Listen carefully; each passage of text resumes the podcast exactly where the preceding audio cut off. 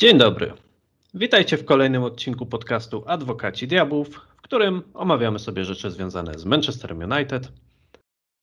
W stałym składzie jest Damian Domicz. Cześć wszystkim.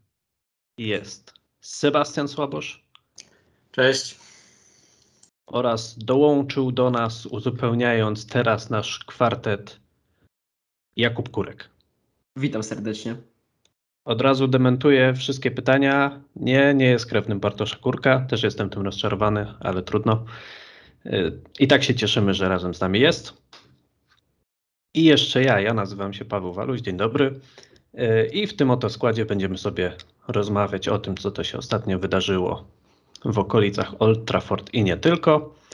E, oczywiście takim najgorętszym tematem jest zakończone okienko transferowe, ale my zgodnie ze swoim harmonogramem zaczniemy sobie od pomeczówki.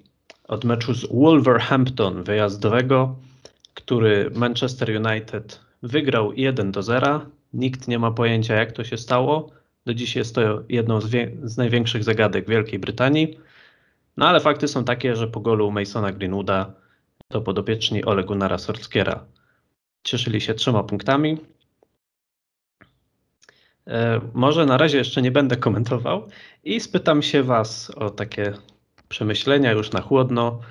E, co, co my właściwie możemy mądrego powiedzieć o tym meczu, bo, bo to był chyba jeden z najdziwniejszych, jakie widziałem w swoim życiu, jeśli mam być szczery.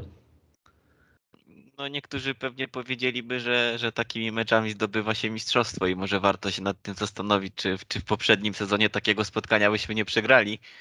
Ale Ole Gunnar ewidentnie chciał trochę pokombinować i przetestować nowe ustawienie, o którym mówił przed rozpoczęciem sezonu. Obecność Rafaela Varana na środku obrony miała pozwolić na grę bez duetu McFred, ale, ale chyba bardzo szybko możemy wybić sobie ten pomysł z głowy. Czekamy jak najszybciej na powrót Szkota do, do środka pola, bo Brazylijczyk nie wszedł w ten sezon najlepiej i tak naprawdę potwierdził, że bez McTominaya nie prezentuje już tak wysokiego poziomu. Brazylijczyk był w tym meczu poniżany, przez Adamę Traore i resztę drużyny Wolverhampton, jak zresztą cała też drużyna Manchester United i oglądając każdą akcję napakowanego Hiszpana myślałem sobie, że, że potrzebujemy takiego piłkarza w Manchester United, który bierze piłkę i pędzi do przodu jak szalony. Kiedy, kiedyś kimś takim był Cristiano Ronaldo, ale wówczas Portugalczyk był piłkarzem o zupełnie innym profilu, a, a skrzydłowy Wolves pokazuje, że pokazał nam też, że, że bardzo brakuje nam tego defensywnego pomocnika jak Kante, który dokładnie wie, gdzie się poruszać, aby środek pola nie wyglądał jak autostrada do naszej bramki. Mm, w grze, w grze całego zespołu nie zgadzało się zupełnie nic i tak naprawdę gdyby nie nieudolność strzelecka Trincao czy innych zawodników, moglibyśmy mówić chyba o, o nawet o, o pogromie, bo, bo najpierw kosmiczną interwencją w obronie popisał się Wan Bisaka, wybijając piłkę z linii, a później jeszcze przebił go Dawid De Gea, który najprawdopodobniej zaliczył już paradę tego sezonu. Uzupełnieniem tego szczęścia pod naszą bramką była, było szczęście pod bramką przeciwnika, bo wydaje się, że ten strzał Greenwooda też nie powinien wylądować w siatce. Przełamane dłonie bramkarza Wolverhampton, który na pewno powinien zachować się lepiej. A w dodatku ta kontrowersyjna sytuacja z Rubenem Neveszem i, i Polem Pogbą. Sędzia raczej swobodnie wytłumaczył się z decyzji, gdyby, gdyby podyktował faul na korzyść gospodarzy. Gorzkie gorzkie zwycięstwo, ale, ale jak najbardziej powinniśmy chyba takie cenić, ponieważ to, to bardzo często cechuje zespoły, które mogą się bić o najwyższe tytuły. Nawet jeśli nie idzie ci najlepiej, to cierp i zrób wszystko, aby, aby zdobyć trzy punkty. Właśnie kolejnym szczęściem według mnie było to, że tego dnia akurat naszym rywalem były Wilki, które w tym sezonie są absurdalnie nieskuteczne. E, według wyliczeń XG powinni strzelić około 5 bramek w tym sezonie, a mają na koncie okrągłe zero. E, bardzo u nich brakuje y, napastnika e, i w tym spotkaniu dobrze, że go nie mieli, bo Manchester pewnie by przegrał, jeśli by mieli kogokolwiek, kto jest w stanie trafić do siatki. To niby jest Raul Jimenez, nie? Ten taki nie byle kto, co prawda po poważnej kontuzji, ale jednak to nadal jest Raul Jimenez. Mi z kolei ten mecz trochę przypominał, a nawet nie trochę, to taka kalka trochę naszego spotkania z Brighton w zeszłym sezonie, też z początku sezonu. równie dziwnego de facto, bo, a nawet jeszcze dziwniejszego według mnie, bo Paweł mówi, że to było najdziwniejsze spotkanie. Ja widziałem dziwniejsze, bo jednak wygraliśmy go w ogóle po końcowym gwizdku. Jak pamiętacie, ten karny, e, który e, Bruno Fernandes wykonał e, po końcowym gwizdku w zeszłym sezonie, wygraliśmy 3 do 2. I tam Brighton, no, równie, jak nie bardziej swobodnie wjeżdżało w nasze pole karne i myślę, że nawet jeszcze lepsze sytuacje mieli, bo jak dobrze pamiętam, tam chyba były dwa słupki, jakaś poprzeczka. Chyba no, nawet jakieś, trzy, jakieś spojenie tą bramkę. jakieś 16 niesamo, niesamowite historie tam się działy ogólnie. Yy, zaczarowana ta bramka była. Tutaj aż tak wilki wbrew pozorom nie wdały nam się we znak, jeżeli chodzi o sytuacje strzeleckie, ale fakt faktem yy, nie bez przyczyny te analogie gdzieś się powtarzają i wielu ludzi podkreśla, że wilki w tym sezonie, a w zasadzie już w końcówce zeszłego sezonu, bo, bo te statystyki się ciągną na ich niekorzyść, jeżeli chodzi o skuteczność już od końcówki zeszłego, sezonu, gdzie Nuno Espirito Santo był jeszcze ich trenerem, e, że przypominają po prostu Brighton z zeszłego sezonu i przejęli rolę, e, rolę MEF, bo, bo z kolei Brighton w tym sezonie zaczęło naprawdę dobrze. E, no co tu dużo mówić, no nie ma co ukrywać. e, Wiele cierpkich słów spadło akurat, bo tak zawsze jest, zawsze jakiś e, kozioł ofiarny musi się pojawić, spadło w kierunku Freda. No wiadomo, że ani początek sezonu, ani ten mecz nie był dobry w jego wykonaniu, ale też musimy uczciwie sobie przyznać, że ten mecz w ogóle nie był dobry w wykonaniu po prostu Manchester United. Łatwiej byłoby chyba wymienić dwóch, trzech piłkarzy, którzy gdzieś na plus zaliczyli to spotkanie e, z naszej strony, jak De Gea, tak, jak, jak Varan, Pogba, Greenwood i chyba w zasadzie tyle, bo e, ja jak już zobaczyłem wyjściową jedenastkę, miałem trochę obawy e, na tej zasadzie, gdzie kucharek 6 tam nie ma co jeść, w sensie, że po prostu zbyt ofensywnie wyszliśmy. E, I to tak było, było widać, bo chyba pomysł był na to taki, żeby rzucić się na wilki po prostu od pierwszych sekund i rozszarpać je możliwie jak, jak się da tym naszpikowanym atakiem, który teraz mamy do dyspozycji. Ale no, była ogromna dziura w środku pola, bo w zasadzie w środku pola był tylko Fred. Ja zakładam, że przy tych kontrach Nawet jakbyśmy mieli N'Golo Kante, no to pokrycie 20 metrów kwadratowych, gdzie wszyscy zostali z przodu i zostało tylko Fred i dwójka środkowych obrońców, bo, bo boczni obrońcy też yy, zostawali w ataku przy tych kontrach, to przy wychodzącej piątce i tym Traore, o którym e, wspominał e, Damian, e, no to było trochę samobójstwo. No, na szczęście nieudane, ale to tylko dlatego, że po prostu wilki były ogromnie nieskuteczne i niefrasobliwe przede wszystkim e, w ataku, no bo to też nie tylko sama nieskuteczność, ale też niefrasobliwość, złe podejmowanie decyzji. No, możemy się tylko cieszyć, że trafiliśmy na, ta, na takie wilki i dobrze, że taki trochę chłodny prysznic yy, na samym początku, bo trzeba tą grę na pewno uspokoić, jeżeli chodzi o tyły.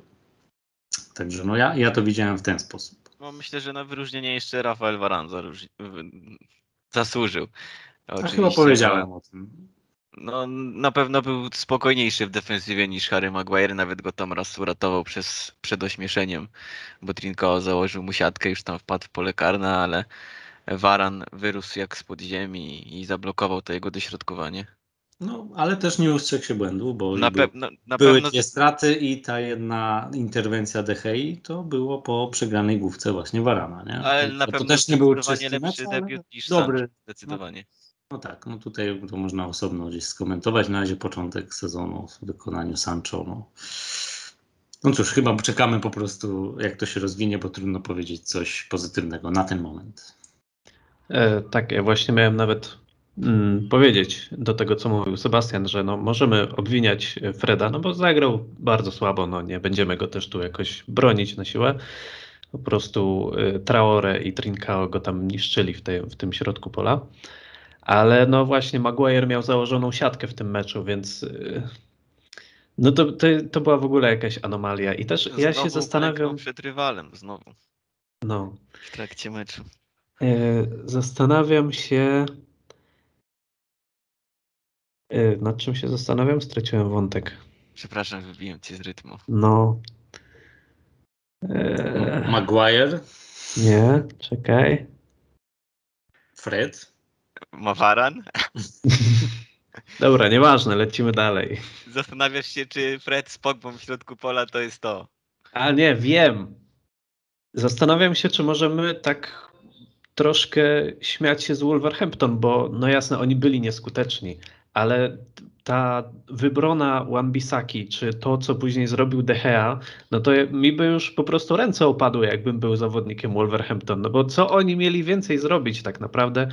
No i tak jak też powiedział Damian, ten gol Greenwooda też taki w jego stylu oczywiście, bo on zdobywa dużo takich bramek, ale raczej no, do wybronienia przez bramkarza i to jest niesamowite właśnie jedno z takich spotkań, prawda, że jak ma nie wejść, to nie wejdzie, a przeciwnik raz strzeli, mm, przełamie ręce bramkarza i no jest 1 do 0, co tu dużo mówić.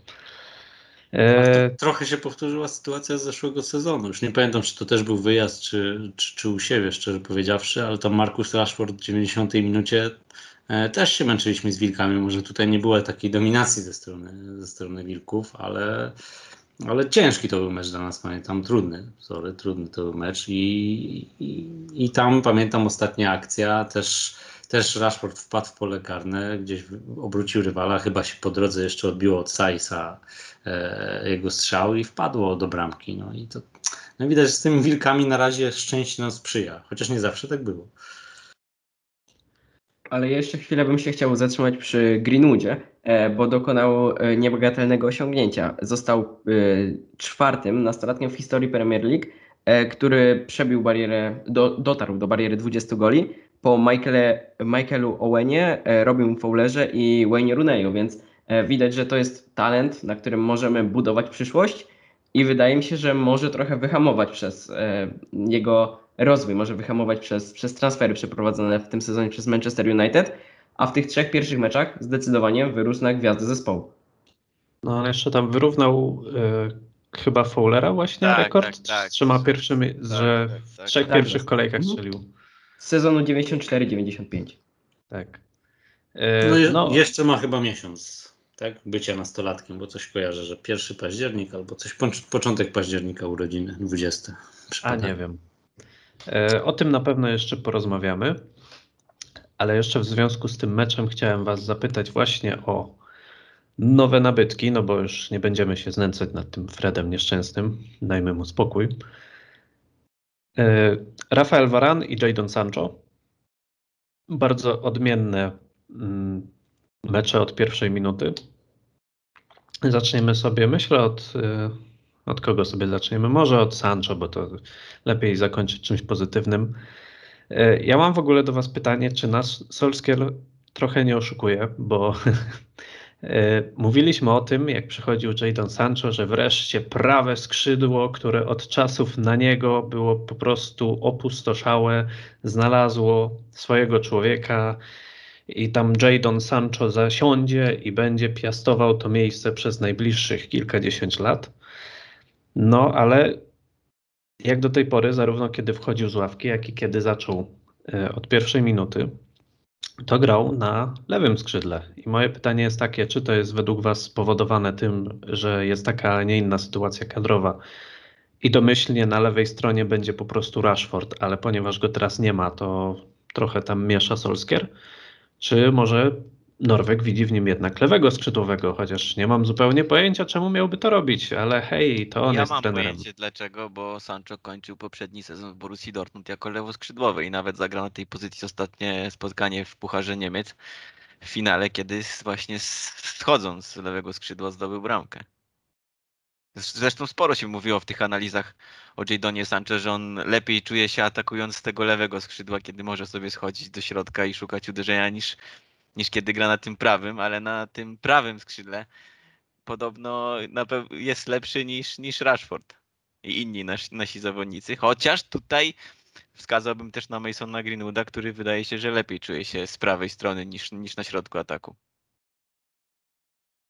Mi się wydaje również, że y, Sancho na pewno skorzysta na tym, jak y, do składu wróci taka rasowa dziewiątka, czyli jak będzie grał Cavani albo Ronaldo, jeśli będzie grał na tej pozycji, E, to myślę, że całkiem sporo na tym zyska, bo ta jego współpraca z napastnikami dość dobrze się układała, E, I on mm, potrafi kreować niesamowite sytuacje. Przecież jego liczby w Bundeslidze e, wykreowanych sytuacji czy asyst naprawdę wyglądały świetnie. E, I przede wszystkim asystował właśnie tam do, do środkowego napastnika, czyli do Erlinga Hollanda. I ta dziewiątka może być kluczem do odblokowania Sancho, odblokowania jego potencjału. Znaczy, no ja przychylam się do tego, co mówi Damian. No, w sumie nie, nie jest tajemnicą, że Sancho nawet nie tylko zeszły sezon, ale on po prostu w Borussii Dortmund grywał na lewym też skrzydle. To nie tylko, że nie tylko biegał na prawym. Eee, I po prostu tam też się dobrze czuje na tej samej zasadzie jak Rashford, ale myślę, że to jest kwestia właśnie powrotu Markusa do, do składu. Jeżeli Markus wróci, to zakładam, że na razie docelowo pomysł jest taki, że skrzydła będą lewa strona Rashford, prawa strona Sancho. Ja się tylko zastanawiam, czy w tej całej sytuacji największym poszkodowanym nie będzie właśnie Greenwood. No, z drugiej strony no, na pewno będziemy mieli kim rotować, meczów będzie bardzo dużo. Sam Greenwood jest jeszcze bardzo młody, więc, e, więc też e, nie trzeba go eksploatować nie wiadomo jak nadmiernie, ale no, wiadomo raczej kto będzie na wysuniętym napastniku. no, a do tego pewnie przejdziemy w, w jednym z kolejnych bloków dzisiejszego podcastu. E, więc no myślę, że skrzydła Rashford, Sancho. Tak to, tak to będzie docelowo wyglądać, jak już Anglik wróci po, po tej operacji, po, po kontuzji. Zresztą już wiemy, że wrócił do treningu, więc e, to już kwestia chyba najbliższych tygodni. Ja myślę, że jednak jeżeli Greenwood będzie dalej prezentował taką formę, to nie ma opcji, żeby, żeby wypadł z tego wyjściowego składu i Sancho nie będzie grał przecież w pierwszej 11 tylko dlatego, że kosztowało 75 milionów euro i zaliczył tyle i tyle, e, tyle goli i tyle asyst w Bundeslidze, w Bundeslidze w poprzednim sezonie. Bo jeżeli Greenwood nadal będzie tak strzelał, no to, to Sancho będzie musiał starać się wywalczyć swoją pozycję w Manchesterze United. Znaczy, no to oczywiste. Ja mówię, jaki, jaki wydaje mi się, że jest pomysł. A to, jak wyjdzie w sezonie, to wiadomo, że, że pewne rzeczy po prostu weryfikuje, jak to zawsze mówimy, boisko. Nie? No, umówmy się, Solskjaer to nie Mourinho, więc na młodych nie będzie się bał stawiać i też myślę, że no, na razie nie ma powodu, żeby rezygnować z Greenwooda, ponieważ ten spisuje się fantastycznie. No a Sancho jeszcze chyba potrzebuje trochę czasu, żeby wejść w drużynę i w ligę. Więc myślę, że faktycznie może się to dla niego na razie ławką skończyć. Ale to nic złego, bo też nie zapominajmy, że Greenwood to wciąż młody chłopak. E, jakoś nie sądzę, żeby przez cały sezon utrzymywał równą formę, bo wiadomo, jak to jest z młodymi zawodnikami, że bywa to taką sinusoidą. To, trosz, troszkę tak śmiesznie to brzmi, bo nie zapominajmy, że sam Sancho to wcale nie jest jakoś nie wiadomo jak starszy od Greenwooda, nie? No, to prawda, ale to właśnie o to chodzi, że można nimi rotować, nie? Jak jeden będzie w lepszej formie, no to będzie grał, jak drugi będzie w lepszej, to go wygryzie i tak dalej. No myślę, że obaj na tym skorzystają. Yy, Rafael Varan też zagrał w tym spotkaniu.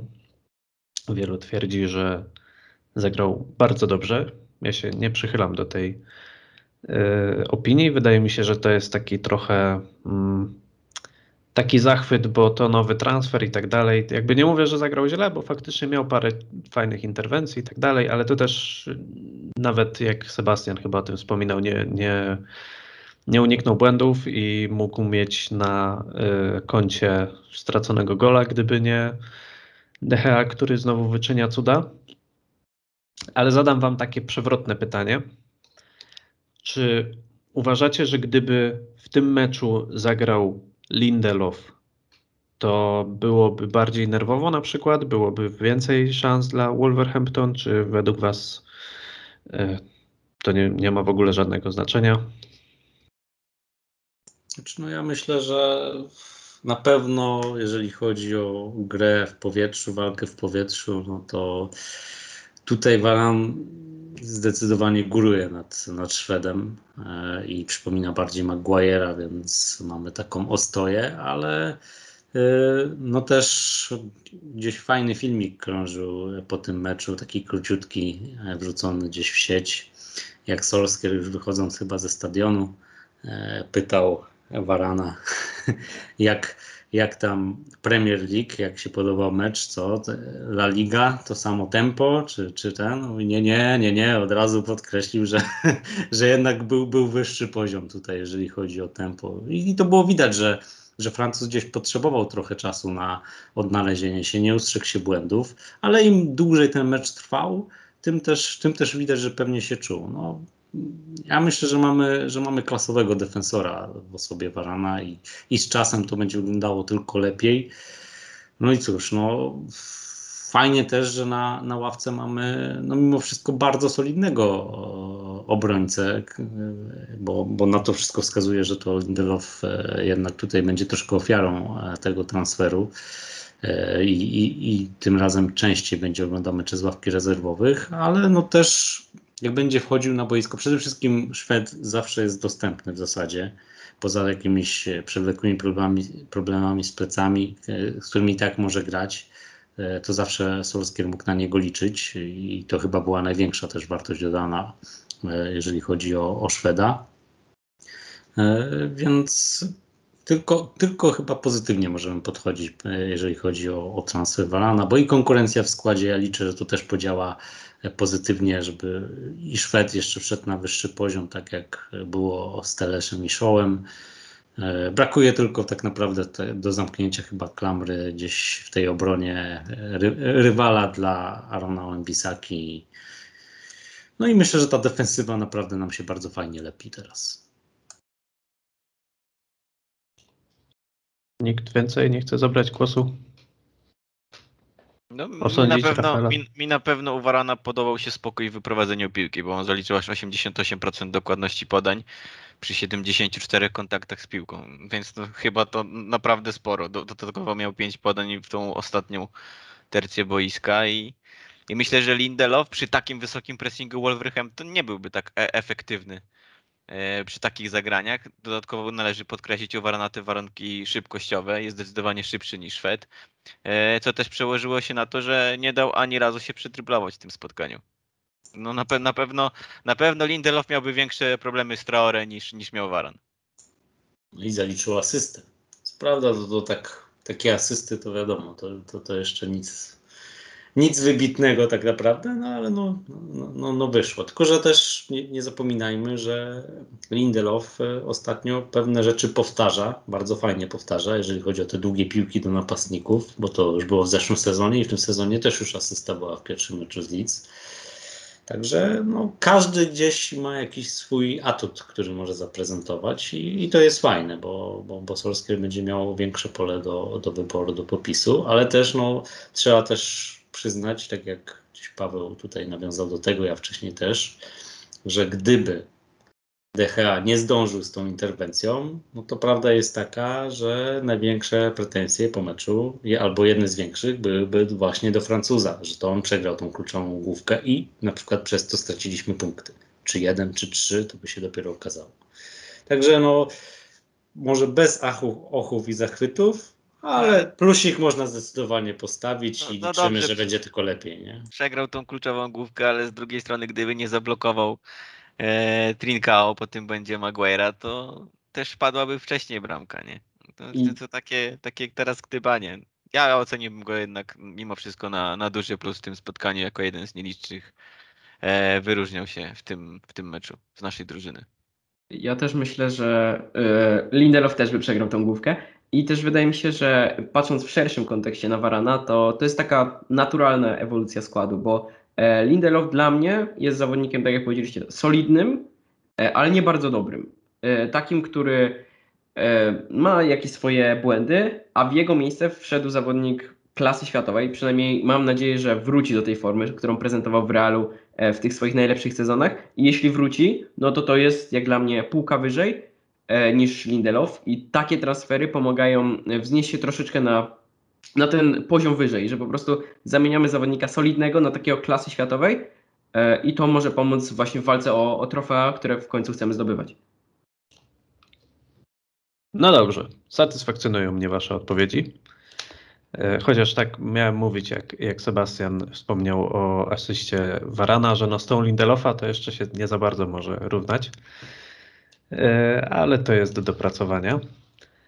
Zamykamy spotkanie z Wolverhampton. Przechodzimy do starcia z Newcastle, które będzie za dwa tygodnie, ponieważ jest przerwa reprezentacyjna. No, oczywiście y, największym wydarzeniem spotkania z Newcastle będzie powrót Cristiano Ronaldo do Manchesteru i chyba o niczym więcej się nie będzie pisać w kontekście tego meczu, ale y, skupmy się na razie na przeciwniku. Y, Newcastle jak na razie ma jeden punkt. Przegrali z West Hamem, przegrali z Newcastle, y, Boże, przegrali z Aston Villą i zremisowali z Southampton, więc no nie jest to piorunujący start sezonu w wykonaniu y, drużyny, ale no nie wiem, no Southampton też tak trochę mówiliśmy, nie, słabi są, a później się okazało, że jest remis, więc Czy ja mam wrażenie, że Southampton to bardziej kolektyw niż, niż Newcastle, bo trzeba powiedzieć, że Newcastle United w tym sezonie znowu cierpi, ponieważ ma tylko dwóch zawodników, którzy są w stanie ciągnąć te zbieraniny przeciętności za uszy. Alan Sam, Maximeu i Callum Wilson to piłkarze, którzy na pewno poradziliby sobie w znacznie silniejszych klubach i na pewno trzeba będzie mieć na nich oko, zwłaszcza w przypadku tego tańczącego Francuza. Starając się rozczytać jego ruchy, to możesz mieć większy problem z utrzymaniem równowagi niż po duchu puszczy. I po- poza transferem Joe Willocka za blisko 30 milionów euro, Mike Ashley znowu nie wsparł swojego menedżera. I dla mnie Stroki w tym sezonie to poważny kandydat do, do spadku z ligi, bo, bo ciężko im będzie opierać swoją grę przez cały sezon na, na dwóch, trzech zawodnikach. Może opierają grę na dwóch zawodnikach, ale naprawdę wybitnych. Przecież są Maksimum jest dzisiaj y, w tym sezonie Premier League w tak wybitnej formie. Jak ja widziałem, jak on e, niszczył rywali w tych kolejnych meczach, e, naprawdę w każdym zanotował po kilka driblingów, które były mega widowiskowe. Owszem, on często gra tak, że w taki sposób, że to jest sztuka dla sztuki, e, ale chociażby asysta do Caluma Wilsona była kapitalna. Chyba to było w meczu z z Evertonem. Aston. Z A? Chyba z Evertonem. Chodzi ci jak tam, tam zakręcił, tak? Tak, tak. To z West Ham wydaje- było, bo tam z Rice'em zakręcił. Mi się wydaje, że z Tak, West no Hamem. z West Ham, z West Ham, bo to Tak, Declana tak. Rice'a tak zakręcił. E, I to naprawdę, to, to wyglądało kosmicznie, a w zeszłym sezonie e, defensywa Manchester United, a szczególnie w ogóle pomocnicy, e, mieli straszny problem z upilnowaniem tego zawodnika, więc to może być, po raz kolejny możemy być świadkiem takich, takich obrazków, że jeden zawodnik objeżdża e, kilku defensywnie usposobionych zawodników United e, i wjeżdża z piłką w pole karne, więc ja bym się trochę tego obawiał, tego spotkania, szczególnie w defensywie. No na szczęście Gucci, jak go nazywają, nie jest tak przypakowany jak Adama Traore, więc może tam lekkie wytrącenie barkiem i, i będzie łatwiej. No i wraca McTominay. Chyba. Mam nadzieję.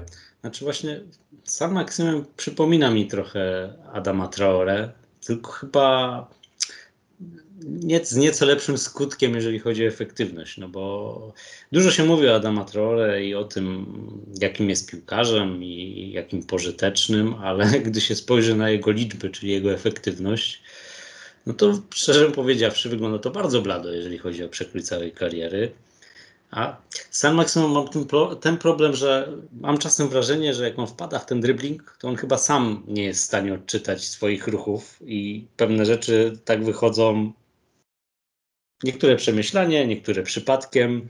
I, i to też w pewien sposób jest atut, ta szybkość, ta zwrotność, e, bo gdzieś, gdzieś biegnie za tym, e, za, za tym wszystkim, ale myślę, że on nawet sam czasem nie ma planu na to, jak, e, jak ta akcja, którą zaczął się potoczy.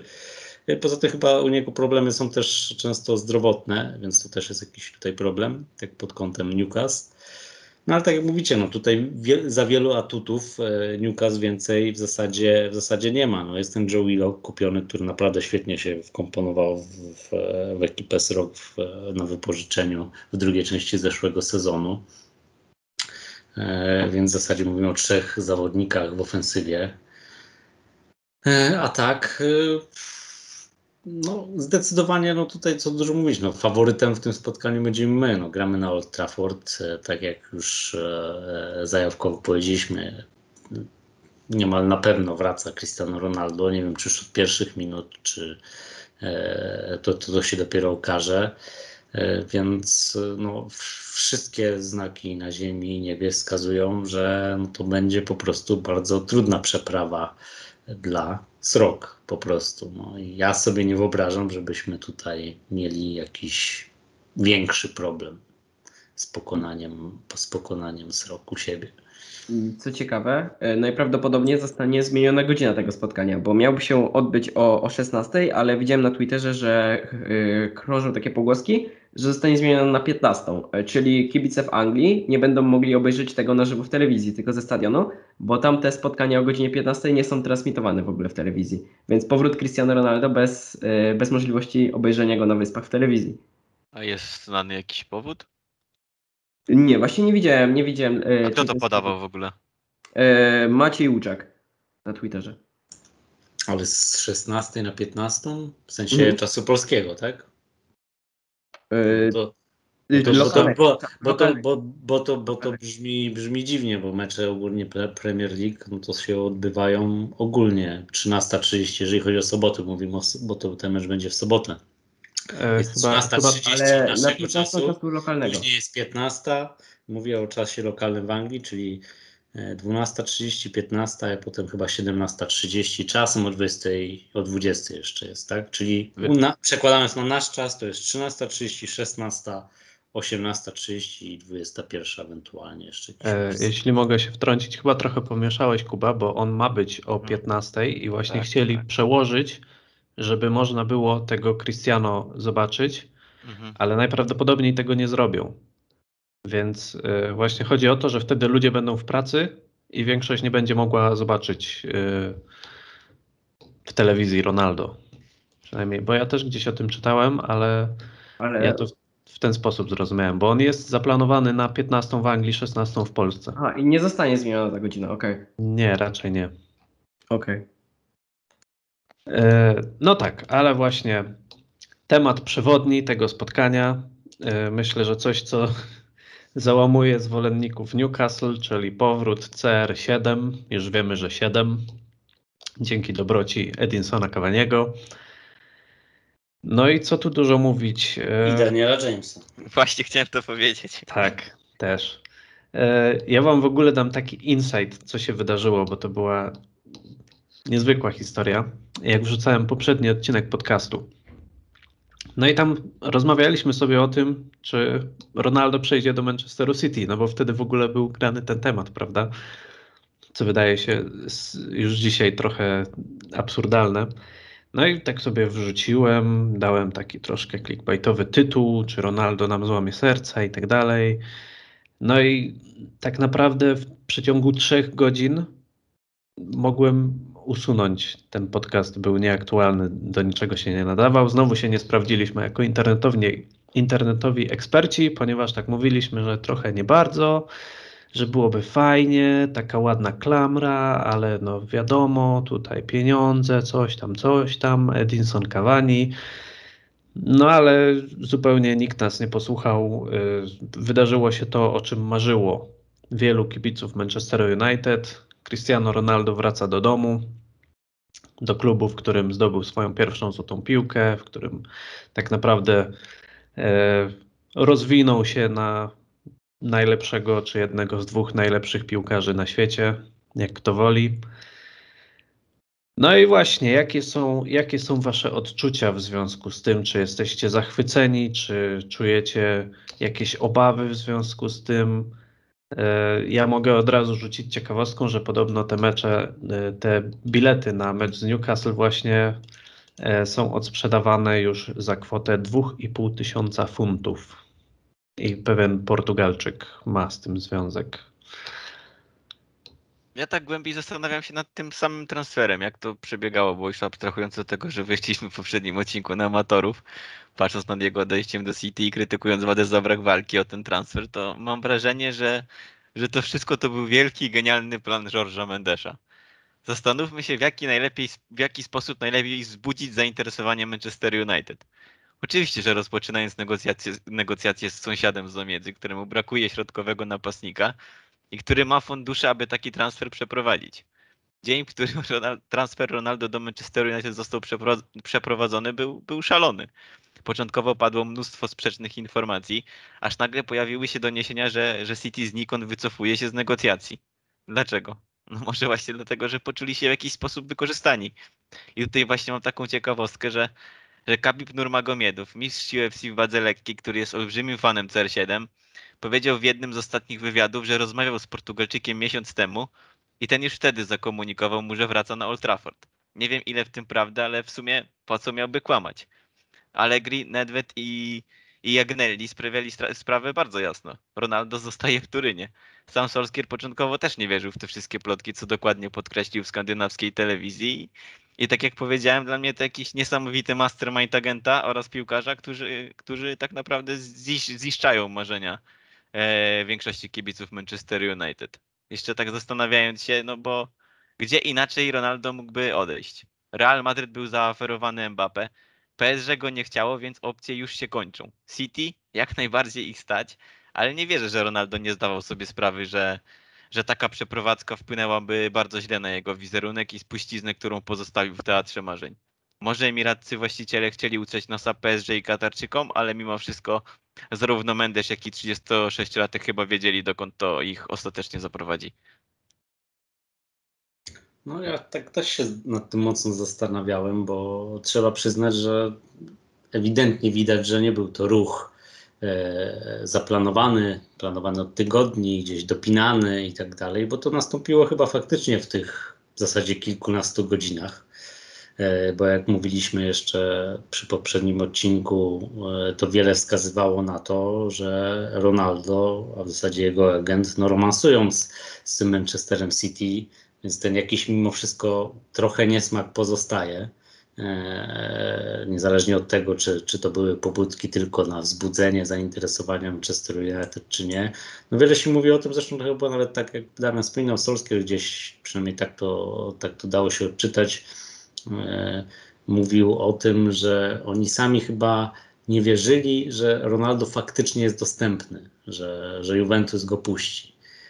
I, I, nie wiem, czy to wynikało z tego, żeby, żeby pokazać, że tak, jest dostępny, no ale to tro, trochę trudno mi wierzyć. No, mimo wszystko chyba wystarczyło e, napisać SMS-a albo zadzwonić do odpowiednich osób. Słuchajcie, mój klient jest dostępny, chętnie wróci na Old Trafford. No, nie, nie, nie, doszukiwałbym się tu jakichś nie, nie wiadomo jakich bajek i, i, historii, bo, no bo to brzmi troszeczkę tak zbyt abstrakcyjnie według mnie w świecie, gdzie komunikacja jest tak prosta, tak, żeby, żeby robić jakieś takie podchody. Myślę, że, że tutaj po prostu nie było zdecydowania z naszej strony, ale jak się, jak się okazało i mocno się zaczęło i gorąco robić z Manchesterem City, no to chyba wszystkie strony i, i ta atmosfera, która zaczęła się tworzyć, taka niesmaczna atmosfera e, wokół Cristiano Ronaldo i wizji tego, że może grać w Manchester City, że jak to w ogóle możliwe, że legenda Manchester United skończyłaby tam.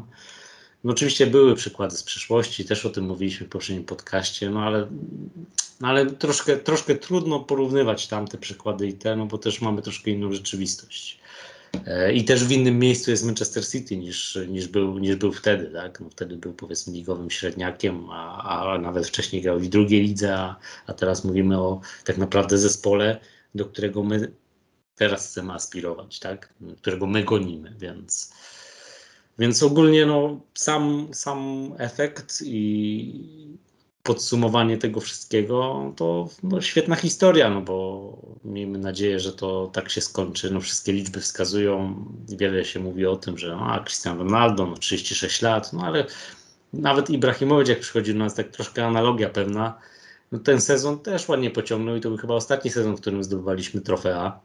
Nie były to może najwyższej rangi trofea, a ja osobiście cenię też Cristiano Ronaldo nieco wyżej niż Ibrahimowicza, chociaż według mnie obaj są tytanami pracy i osiągnęli wiele przez, przez to, jak podchodzili profesjonalnie do, do swoich obowiązków e, i, i do tego, żeby utrzymywać tę formę. Zresztą Ibrahimowicz ile już 40 lat na karku i dalej w Serie A co prawda, ale dalej osiąga bardzo fajne wyniki po tak poważnej kontuzji przecież, e, która jakby przedwcześnie tak naprawdę zakończyła jego karierę na Old Trafford po zasadzie jednym sezonie, półtora sezonu. E, więc no chyba nie ma osoby, która by się nie cieszyła z powrotu Cristiano Ronaldo. No, miejmy nadzieję, ja mam taką nadzieję i chyba wielu, wielu fanów Manchester United, że to jest po prostu początek powrotu e, tego klubu na, e, na miejsce, które, z którego jest znane, tak? czyli do tych trofeów, o których Jakub wspominał, bo wiele się dzieje, wiele mówimy o tym, że widzimy pozytywy, że wszystko idzie w dobrym kierunku, ale brakuje tej kropki na tej. Zabrakło w zeszłym sezonie, choć było bardzo blisko i wciąż czekamy. I ten głód rośnie coraz bardziej. Frustracja też z każdym kolejnym sezonem. I myślę, że powrót Cristiano Ronaldo poza e, aspektem sportowym, bo to wciąż jest e, top jakby, jakby nie mówić, nie jest to wiadomo już ten, ten format piłkarza, który, który, z którym żegnaliśmy się w 2009 roku, bo on też no, no, ma swoje lata, więc już pewnych rzeczy nie pociągnie, nie będzie pewnie miał na skrzydle. Zakładam, że to jednak będzie nasza, nasza dziewiątka, tak jak to jest w sumie już w Portugalii, jak to jest, jak to było w Juventusie. E, ale no i sportowo, i marketingowo, i myślę, że też mentalnie to będzie bardzo duży boost, jeżeli chodzi i w szatni, i na boisku dla Manchester United. No ja się nie mogę doczekać zobaczyć jego powrotu. Piękna historia i miejmy nadzieję, że ta historia, tak jak obiecał Cristiano Ronaldo, dedykując de facto ten powrót e, Sir Alexowi Fergusonowi, e, który odegrał ponoć jedną z kluczowych ról w tym wszystkim, więc też jednak było namawianie i to jest potwierdzone, więc to nie było takie że od razu, od razu. Jednak trochę osób się w to zaangażowało, łącznie z byłym menadżerem United. E, I, I że to się tak wszystko pięknie zamknie, jak na to wszystko wskazuje. I to jest też e, cudowne w takich klubach z wielką historią, e, że nadal w Manchesterze United czy w innych właśnie takich wielkich zespołach są takie osoby jak Sir Alex Ferguson, które już dawno nie pełnią funkcji menadżera, oficjalnie w klubie oczywiście odgrywa swoją rolę, ale to on przekonał e, takiego wielkiego zawodnika do powrotu. E, I to jest też takie mm, wzruszające poniekąd, że e, człowiek, który znalazł Ronaldo, e, sprzątnął go przed nosa Arsenalowi zresztą, e, namówił go do, powrotne, do powrotu na Old Trafford. E, I to takiego powrotu jeszcze nie na sam koniec kariery. Ronaldo nadal jest w świetnej formie. E, miał ponad 100 goli w 130 meczach w Juventusie, więc czemu w Manchesterze ma być inaczej, czemu nie ma, by, nie ma grać dłużej. E, I też ja szczerze mówiąc wydawało mi się, że, mm, że i Messi i Ronaldo szybciej zejdą ze sceny. E, wydawało mi się, że nie pociągną aż tak długo takich rekordowych liczb, e, szczególnie, że dość szybko zaczynali, dość szybko wchodzili na te, na te najwyższe obroty, ale cieszmy się, że możemy ich oglądać, bo obaj w tym okienku zmienili klub, ale marketingowo, jak sobie to przeanalizowałem, jeśli chodzi na przykład o media społecznościowe, E, to Ronaldo przebił mm, strasznie Messiego. E, transfer Messiego na przykład na Twitterze, na Facebooku czy na Instagramie e, był dużo mniej klikany, dużo mniej komentowany niż transfer Ronaldo. Oczywiście miało na to wpływ kilka czynników. Między innymi właśnie szybkość go przeprowadzenia, to, że jeszcze dzień wcześniej miał być w Manchesterze City i chociażby to, że Juventus się troszkę wygłupił w tej sytuacji, bo przecież Paweł Nedved kilka dni przed tym transferem E, stwierdził, że Ronaldo zostaje, a on tam jest, e, jak się nie mylę, wiceprezesem. Więc jeśli wiceprezes mówi o jakimś zawodniku, że zostaje, e, a kilka dni później widzimy go w koszulce Manchester United, to wydaje mi się, że trochę to tak uwłacza Juventusowi, że, że to się odbyło w taki sposób, ale cieszmy się, że mamy Ronaldo, bo może pomoże wrócić na tą mistrzowską ścieżkę. To ja się odniosę do tego, co mówił y, Damian na początku, bo wydaje mi się, że transfer, transfer Ronaldo potrzebował takich paru zapalników, bo nawet jeżeli Manchester United pewnie go chciał, to jednak chyba po tych dwóch transferach trochę nie było kasy. Mm, nie było już chęci, na, znaczy chęć była, ale takich możliwości do zakupu kolejnych zawodników. No bo gdyby była, no to byśmy kupili defensywnego pomocnika, prawda? No, umówmy się, taki Ronaldo też tani nie jest. A z tego co wiemy. Tani w utrzymaniu. To, ani w utrzymaniu, to już w ogóle. A z tego co wiemy, to yy, ta cała sytuacja kiedy przychodził, miał przychodzić do City i w ogóle to całe zamieszanie, mm, no to swoje zainteresowanie wyraziła wtedy rodzina Glazerów, która dostrzegła w tym e, szansę na odkupienie się w oczach kibiców po Superlidze. No i może właśnie oni, że tak powiem, dali zielone światło, tak, że nie wiem, czy, czy tymczasowo pokryli te koszty, czy jakkolwiek to zostało rozwiązane. No myślę, że też y, sprzedaż Daniela Jamesa wbrew życzeniom wielu kibiców nie była planowana, tylko właśnie została wykonana po to, żeby pokryć transfer po, Portugalczyka po prostu, bo no bo umówmy się, że nawet jeżeli y, transfer Varana i, i Ronaldo, no to są po promocyjnej cenie, nie? No ale dodamy do tego tego Sancho, dodamy do tego ile oni wszyscy zarabiają. No i trochę się ta kubka pieniędzy zbiera. Więc właśnie wydaje mi się, że trzeba było takiego ognia, żeby ci wszyscy byli piłkarze, zaczęli na tych mediach społecznościowych y, działać, żeby Sir Alex Ferguson się odpalił. Y, Tam później też ten Solskier na tej konferencji, przecież to był taki punkt zapalny, prawda? Kiedy ten Solskier zaczął mówić na konferencji, że, że te, y, Old Trafford jest zawsze otwarte dla Ronaldo do powrotu i tak dalej, i tak dalej. No i że zobaczymy, co się wydarzy. I tak, no. Tak, Tak, więc- Także to już zwiastowało, że coś się dzieje zdecydowanie. Więc y, chyba właśnie potrzeba było takiego ognia i to chyba faktycznie jest taki masterplan y, Georgesa Mendesza, tak mi się wydaje. Tak, tak mi to wygląda, że to jest po prostu dobrze rozegrane przez, y, przez agenta, y, bo tak jak trochę Damian o tym wspomniał, no to nie jest tak, że jakaś kolejka się ustawiała po tego Ronaldo, co jest zaskakujące, prawda? No ale e, czasy są jakie są, a poza tym większość klubów, tych, który, które stać na to, była już nasycona i też nie wszędzie ten Ronaldo był tak potrzebny. I to trochę połączę z innym wątkiem, o który Was zapytam, bo y, Wydaje mi się, że o ile to jest super historia, ten powrót, ten tak medialnie i tak dalej, sportowo też, no jakby niemal na każdym poziomie się broni, to jednak powrót Ronaldo troszkę u mnie też wywołuje takich y, znaków zapytania. Po pierwsze przez fakt, że no to jest jednak zawodnik, wokół którego trzeba y, budować drużynę, co tu dużo mówić. To nie jest tak, że Ronaldo jest dodatkiem do jakiegoś zespołu, tylko to zespół jest dodatkiem do Ronaldo, tak? E, No a wiemy, że Solskjaer jakoś tam sobie budował, miał jakiś plan na, ten, na, to, na tę drużynę, coś tam wdrażał, tutaj młodzi zawodnicy mieli się rozwijać i tak dalej, no i to może troszkę z- zagrozić takiemu rozwojowi. Już trochę było mówione, że i Greenwood może troszkę na tym ucierpieć. Też Cavani taki jest trochę zepchnięty teraz na boczny tor. E, Wcale nie jestem pewien, czy Urugwajczyk jest tak zachwycony tą wizją. E, No i właśnie, czy jakby, czy ego Ronaldo i fakt, że kto będzie teraz wykonywał rzuty karne i tak dalej, wiecie, czy to wszystko się nie skumuluje w jakieś takie problemy, nawet bardziej pozaboiskowe, no bo sportowo raczej nie będziemy mieli na co narzekać, ale czy to się wszystko tak ładnie, idealnie poskłada, jakbyśmy chcieli, żeby się poskładało, czy nie będzie tutaj jakichś kłopotów, jak sądzicie?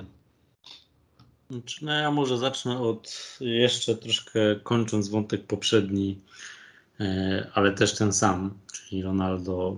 Tutaj też tak naprawdę duży ukłon ze strony Juventusu, bo o tym się mało mówi, a, a taka jest prawda, bo zdecydowanie można było postawić e, bardziej zaperowe warunki, a wiemy oficjalnie, bo to jest oficjalny dokument Juventusu, że ten transfer kosztował 15 milionów euro plus ewentualne 8 milionów w bonusach łatwo y, do, sp- łatwych do spełnienia i te w ogóle 15 milionów euro jest rozbite na 5 lat do zapłaty, więc y, to też nie jest tak, że tak naprawdę to chyba pensja Ronaldo będzie dla nas bardziej e, dotkliwa niż sama opłata za ten transfer, bo, bo te pieniądze nie były jakieś wielkie. I tutaj Juventus naprawdę poszedł na rękę. Być może jest w tym zasługa i ego, i, i wielkości, nazwijmy to sportowej, marketingowej, jako nazwiska Cristiano Ronaldo, który po prostu wyraził jasno e, swoją chęć e, opuszczenia Turynu, i, a przy tym na przykład był zawsze wielkim profesjonalistą. Po prostu to umożliwiono, nie stawając na drodze. Tak?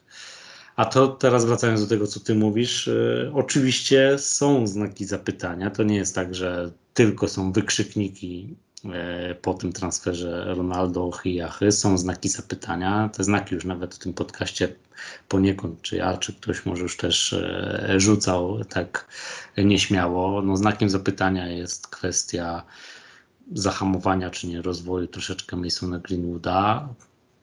Czy, czy, czy w sensie pod tym kątem, że może grać mniej? No bo tutaj, jeżeli mówimy o Kawanim, no to już chyba o rozwoju to nie ma co mówić. To jest piłkarz po prostu już ukształtowany i tak naprawdę zbliżający się do końca kariery. Wszyscy spodziewamy się, że to po tym sezonie Kawaniego już nie będzie. E, a sam Cristiano Ronaldo, no to tak jak mówiłeś, no, Solskjaer miał pomysł na ten zespół. Być może pomysłem było jeszcze próba sprowadzenia jakiegoś defensywnego pomocnika, ale pojawienie się Cristiano Ronaldo, e, znaczy możliwość jego sprowadzenia, no, wykształciło w pewien sposób bonus, coś nieplanowanego kompletnie na to okienko i w ogóle chyba w, w planach takich sportowych, nawet długoletnich w kolejnych latach, no bo myślę, że każdy gdzieś tam romantycznie spoglądał na taką wizję, bo wiele się o tym pisało przecież już i, i w poprzednim sezonie, jeszcze jak był w Juventusie, jeszcze jak odchodzi z Realu, że może jednak będzie powrót do, do United, że, że, że powalczą czy nie powalczą, ale ostatecznie jednak była Serie A. Ale są te znaki zapytania, no na pewno.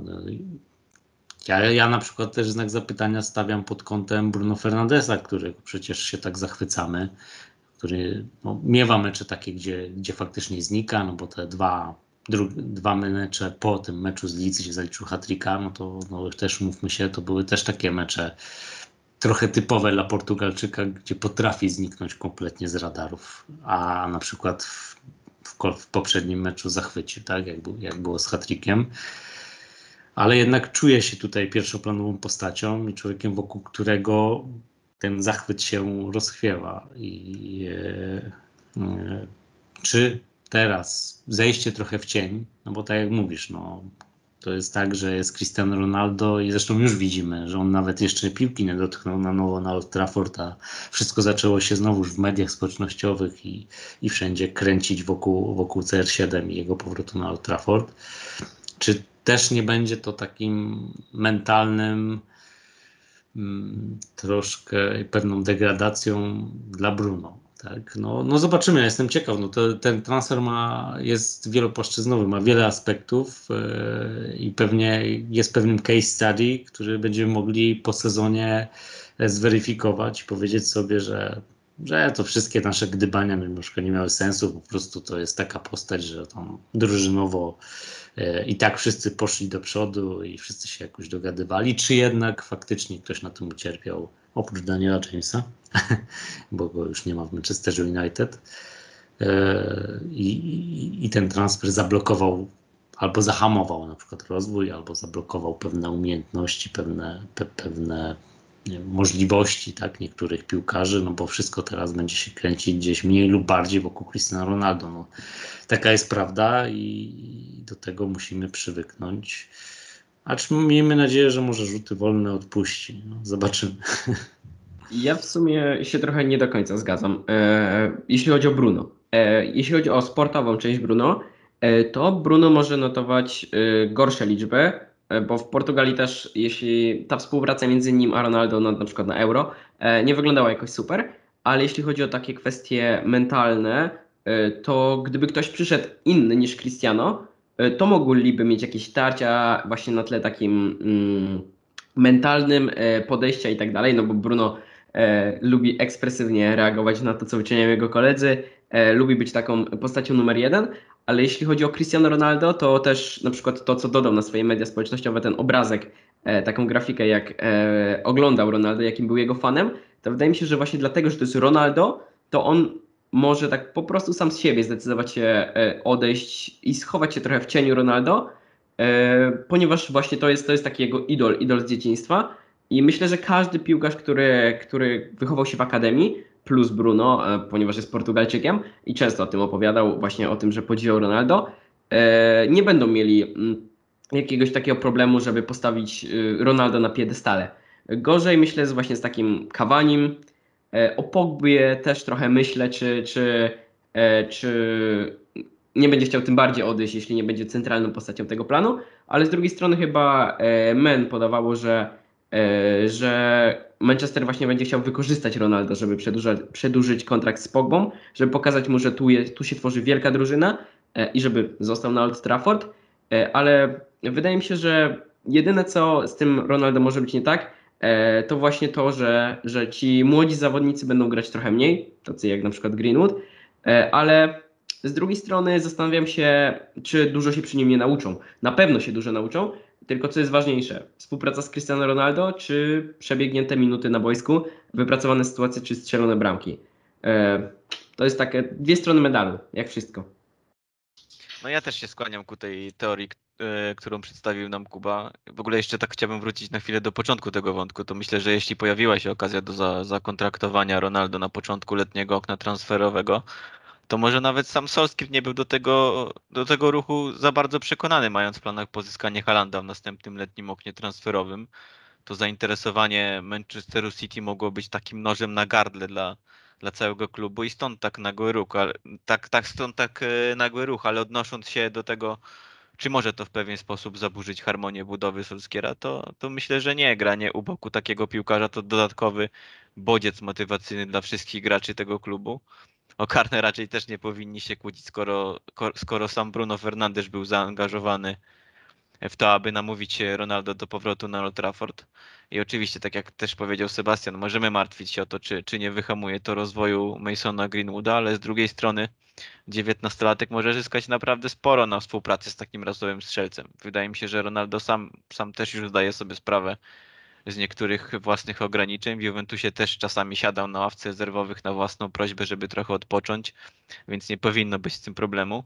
Ja wychodzę z tego założenia, że, że ten transfer raczej wzmocni całą drużynę niż jej zaszkodzi. Bruno Fernandes, Rashford będą mieli okazję grać u boku swojego idola, podpatrzeć kilka elementów, podpytać co robić, aby utrzymywać tak wysoki poziom przez długi czas. No i ten Paul Pogba, wiemy, że, że on że on woli grać u boku wielkich piłkarzy w reprezentacji. E, Wiemy też, jak z nimi współpracuje i to, to, to, to też może zapewnić Francuzowi nowe możliwości w grze ofensywnej, bo, bo Ronaldo jest świetny w wybieganiu za, za pleców defensorów, więc to, to też może być jakiś taki nasz nowy schemat gry. No i też w sumie atut y, sam sportowy, bo mówimy chyba, jak dobrze pamiętam, o dwuletnim kontrakcie z opcją przedłużenia o rok, więc potencjalnie trzech latach gry Ronaldo na Old Trafford.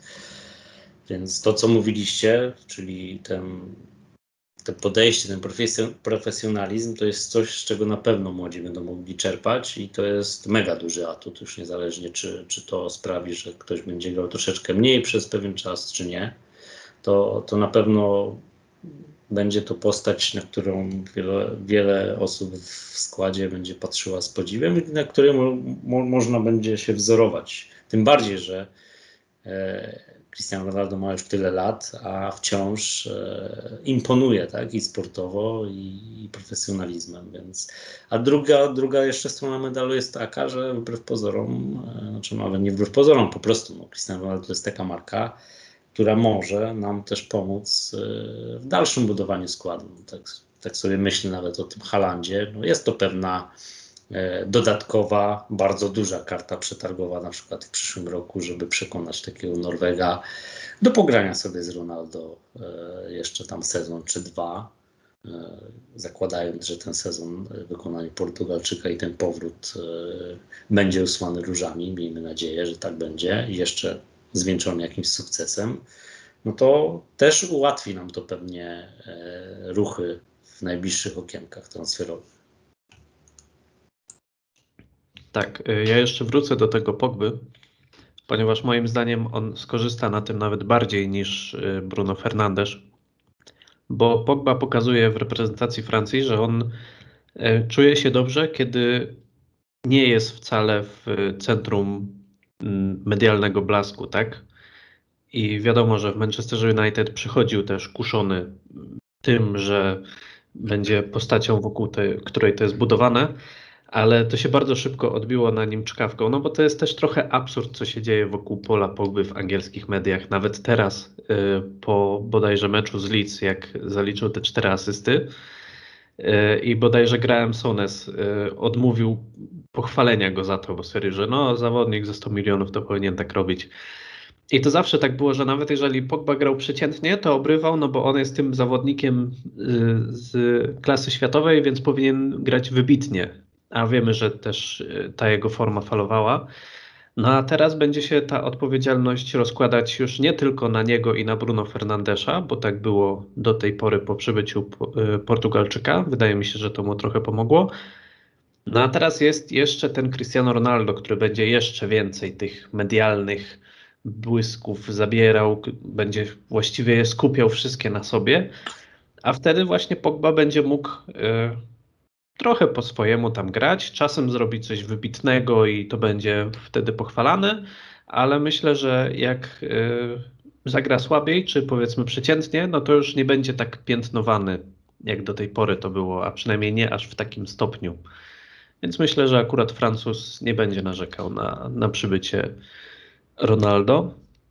No wydaje mi się, że, że ważny jest również czynnik mentalności zwycięzcy. No, Solskjaer wielokrotnie podkreślał, że często tego brakuje e, w jego kadrze. Pamiętamy, kiedy Ibrahimowicz grał na Old Trafford, inni piłkarze wyróżniali jego obsesję na punkcie wygrywania i jak bardzo im to pomagało przed spotkaniami, więc w tym przypadku może być podobnie, a nawet lepiej, bo Ronaldo to piłkarska bestia, która wielokrotnie wygra nam mecz jedną albo dwiema główkami w polu karnym. Tak, to prawda. Y, I myślę, że na tym sobie zamkniemy temat Ronaldo. Chyba już powiedzieliśmy wszystko, co mogliśmy o nim powiedzieć na razie. Zobaczymy, jak będzie jego kariera na Old Trafford przebiegać. A jeszcze na koniec y, skupimy się na graczu, który jest niejako ofiarą jego przybycia na Old Trafford. Już o tym trochę mówiliśmy, czyli na Danielu Jamesie. E, najpierw muszę wystosować tutaj apel do naszych słuchaczy. Jeżeli to robicie, przestańcie obrażać w komentarzach Daniela Jamesa. Jeżeli macie rozum i godność człowieka, to nie róbcie tego. Daniel James jest naprawdę dobrym chłopakiem, jest bardzo pozytywną postacią, jest zawodnikiem, który zawsze dawał z siebie wszystko na boisku. I ja wiem, że on nie ma umiejętności na poziomie Cristiano Ronaldo, ale naprawdę to nie zawsze oznacza, jak ktoś gra słabiej, że trzeba go od razu y, wyzywać od paralityka albo coś w tym stylu, więc nie róbcie tego. Dziękuję, to był mój apel. Y, no właśnie, porozmawiajmy sobie o tym, bo nie ma co ukrywać, że Walijczyk ogromnej kariery na Old Trafford nie zrobił, a jego pierwsze występy y, troszkę pobudziły nasz apetyt, co zostało później no, mocno ostudzone. Myślę, że nikt się nie spodziewał po nim więcej niż y, bycia takim. Y, no już później, jak już zobaczyliśmy mniej więcej jaki poziom, y, bycia takim zadaniowcem, nie? Mi się od razu przypomina Park Ji-sung, który mniej więcej podobne walory piłkarskie oferował, aczkolwiek Koreańczyk chyba był w tym trochę lepszy. No ale też już chyba dałem poznać, że nie potrafię do końca y, być zły na Daniela Jamesa i zawsze jakoś tak się cieszyłem, jak strzelał bramki albo zdobywał asysty. I nawet jeżeli nie zrobił niesamowitej kariery na Old Trafford, to cieszę się, że był, troszkę pomógł przez te trzy bodajże lata. I, I mam nadzieję, że w Leeds będzie mu się dobrze wiodło, ponieważ wydaje się, że to jest to jest dobry zespół dla niego. W ogóle nie macie takiego wrażenia, że okoliczności tego transferu są bardzo niejasne? Daniel James wyszedł w wyjściowym składzie na, na Wolverhampton, więc nie wierzę, że znajdował się na liście transferowej i Ole Gunnar chciał go sprzedać, ponieważ wiemy, jak reagował na chcącego odejść Romelu Lukaku. I nie, nie zdziwiłbym się, e, gdyby sprzedaż Walijczyka miała na celu wyłącznie usatysfakcjonować Cristiano Ronaldo, który na pewno domagał się siódemki, Właściwie było to chyba jedyne rozwiązanie, aby ta cyfra trafiła do niego. Oczywiście, wynegocjowanie samej kwoty rzędu 30 milionów euro to majstersztyk, a i sam James powinien zdecydowanie bardziej rozwinąć się w takiej ekipie jak Leeds, e, bo w Manchesterze United byłby raczej graczem szerokiego składu, gdy do formy powrócą Sancho i, Rashford. E, Leeds to taki klub, który pasuje do jego jednowymiarowości, który atakuje z dużą dynamiką i szybkością. To klub, który chciał go pozyskać od zawsze. Właściwie to przecież ukradliśmy im go e, sprzed nosa i najwidoczniej ta przeprowadzka była mu przeznaczona. Ja mu życzę osobiście wszystkiego najlepszego, bo, bo w koszulce Czerwonych Diabłów nigdy nie ustępował. Zawsze dawał z siebie wszystko, zaliczył też kilka naprawdę świetnych występów, jak ten z Manchesterem City w swoim debiutanckim sezonie. No tak, tylko trzeba się umówić, że mówimy o piłkarzu, który przyszedł do nas ze Swansea, więc z Championship, więc też to nie jest tak, że my kupiliśmy Daniela Jamesa z jakiegoś solidnego czy bardzo dobrego zespołu i oczekiwaliśmy wielkich fajerwerków. Nie, no po prostu przyszedł do nas piłkarz, gdzie romantycznie myśleliśmy bardziej w ten sposób, że jeżeli da coś super ekstra, to to będzie mega wartość dodana, bo został gdzieś wynaleziony e, w lidze niżej. I patrząc do tego, jak jego kariera wyglądała, na to, jak jego kariera wyglądała wcześniej i skąd go pozyskaliśmy, za ile i, jakie tak naprawdę były oczekiwania, no to trzeba przyznać, że, że nie zabił to ogólnie. No. Po prostu to, to nie był piłkarsko poziom chyba na pierwszy skład Manchester United, ale tak jak mówicie, ja też ceniłem go za to, tak samo jak cenię Lingarda i często to powtarzałem, e, za to, że niezależnie od tego, na ile ograniczony jest piłkarsko, choć według mnie Lingard piłkarsko wygląda i prezentuje się lepiej od Daniela Jamesa, e, to zawsze dawał z siebie serducho, dawał z siebie 100% swoich możliwości, co czasami przekuwało się na naprawdę fajne, dobre występy, o których tam Damian wspominał. Nie były to występy seryjnie dobre, no jednak te ograniczenia i, i walory piłkarskie, no jak na ten poziom klubu, jak jest Manchester United, no to, to gdzieś zadecydowało plus ten transfer e, Ronaldo, że no, że, że po prostu dostrzegł na dalszy plan, a że pojawiła się opcja, bo Leeds i Bielsa chorują na niego już od dawna, o czym wiemy. No nie sprzątaliśmy je sprzed nosa, bo to, bo to nie to okienko było, bo Swansea po prostu w letnim okienku e, transferowym, a my pozyskaliśmy go e, wróć, w zimowym, pozyskaliśmy go w letnim.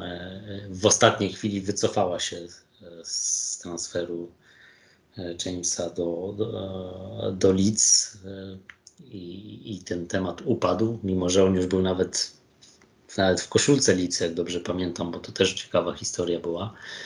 I po testach medycznych i to wszystko gdzieś tam upadło, więc tak troszkę tak jest, że faktycznie wygląda na to, że okrężną drogą przez Manchester United, co jest mega na pewno ciekawą, fajną historią dla samego zawodnika, E, no ta, ta gra chyba widocznie na Elland Road była przeznaczona gdzieś ostatecznie dla, dla Walijczyka.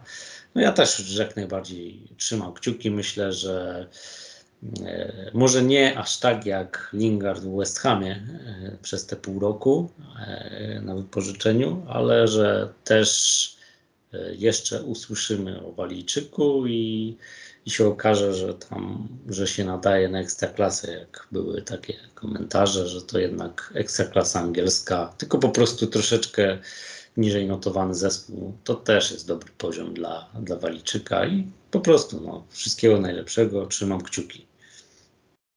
Ja jeszcze tak powiem czysto kibicowsko, że cieszę się, że wzięliście go w obronę, e, bo on też był jakoś tak w moim sercu e, głęboko, może głęboko go miałem w sercu, ponieważ e, od początku, chyba jego debiut w Premier League był wtedy, co debiutował też e, Frank Lampard na ławce trenerskiej, gdy pokonaliśmy Chelsea 4 do 0. E, I on wszedł wtedy z ławki i strzelił bramkę i ta jego radość po tym golu jakoś tak mi strasznie zapadła w pamięć, e, że bardzo długo nawet na tapecie swojego telefonu miałem ten, e, ten obrazek, kiedy on tam się e, tą, tą bramkę celebrował.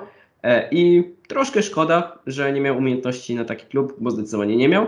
E, ale wydaje mi się, że, że o takich e, postaciach e, myśli się tylko dobrze. Na pewno żaden kibic z Manchesteru nie ma do niego jakichś pretensji czy żalu, że, że grał na takim poziomie, na jakim grał. Tak, to jest taki zawodnik, po którym po prostu widać było, że on całym sobą przeżywa ten pobyt w Manchesterze United. No i to jest przyjemne. No. Umówmy się, że w ciągu ostatnich kilku lat y, było pary, paru zawodników, którzy może mieli większe umiejętności, ale niestety tej cechy właśnie nie pokazywali i dlatego może właśnie tak przyjemnie było oglądać tego Jamesa w koszulce z czerwonym diabełkiem.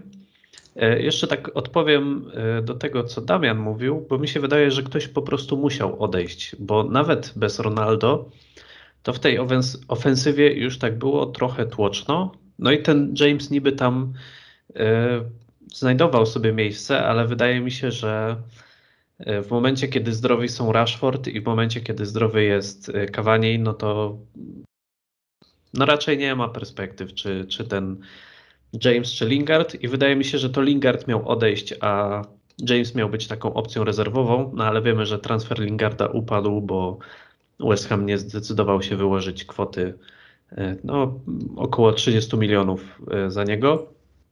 No a tymczasem Leeds zdecydowało się wyłożyć takie pieniądze dla, za Jamesa, więc e, trzeba było zrobić trochę miejsca, trzeba było też trochę pieniędzy zarobić, żeby jakoś tego Portugalczyka spłacić. No i wydaje mi się, że to jest cała filozofia wokół tego transferu. No tak, ja też nie doszukiwałbym się tutaj jakichś niesamowitych historii związanych z numerem. To już, to już bardziej dla ludzi lubiących e, jakieś teorie spiskowe i lubujących się w takich tematach. No myślę, że tak jak mówisz, no, ktoś, ktoś musiał odejść, bo, bo po prostu jest za gęsto w ofensywie i, i to przyjście Ronaldo sprawiło, że zrobiło się jeszcze bardziej gęsto i ktoś byłby ofiarą, a że pojawiło się Leeds z taką kwotą, no to po prostu wykorzystano to, co było tak naprawdę dobre dla wszystkich stron. I dla United, i dla samego Jamesa, żeby nie blokować jego rozwoju, bo to przecież bardzo, wciąż bardzo młody chłopak. E, I dla Leeds, tak, które po prostu uganiało się za nim, jak wiemy, chyba w każdym okienku, bo już i w poprzednim e, letnim i, e, i w zimowym się o tym pisało, ale, ale nie, jeszcze, jeszcze wtedy nie było pozwolenia na odejście Jamesa. No tutaj, tutaj się pojawiła taka możliwość i wszystkie strony z tego skorzystały. Myślę, że nie ma tutaj stron niezadowolonych, że tak powiem, z tego rozwiązania. To prawda. I myślę, że na tym sobie zakończymy nasz dzisiejszy odcinek. E, Słuchajcie, w przyszłym tygodniu raczej nie będzie podcastu, ponieważ jest przerwa reprezentacyjna, zakończyło się okienko transferowe. Krótko mówiąc, nie mielibyśmy za bardzo o czym gadać, ale myślę, że już po spotkaniu z Newcastle jak najbardziej nie zabraknie tematów do rozmowy. Dzisiaj byli z Wami Jakub Kurek, Dziękuję bardzo. Sebastian Słabosz Dzięki, do usłyszenia. i Damian Domicz. Dzięki, do następnego razu. No i ja, Paweł Waluś. Cały czas zapominam mówić o sobie, a też tutaj jestem. Jesteś bardzo ważny. Dziękuję. E, No, więc żegnamy się z Wami i do następnego. Trzymajcie się.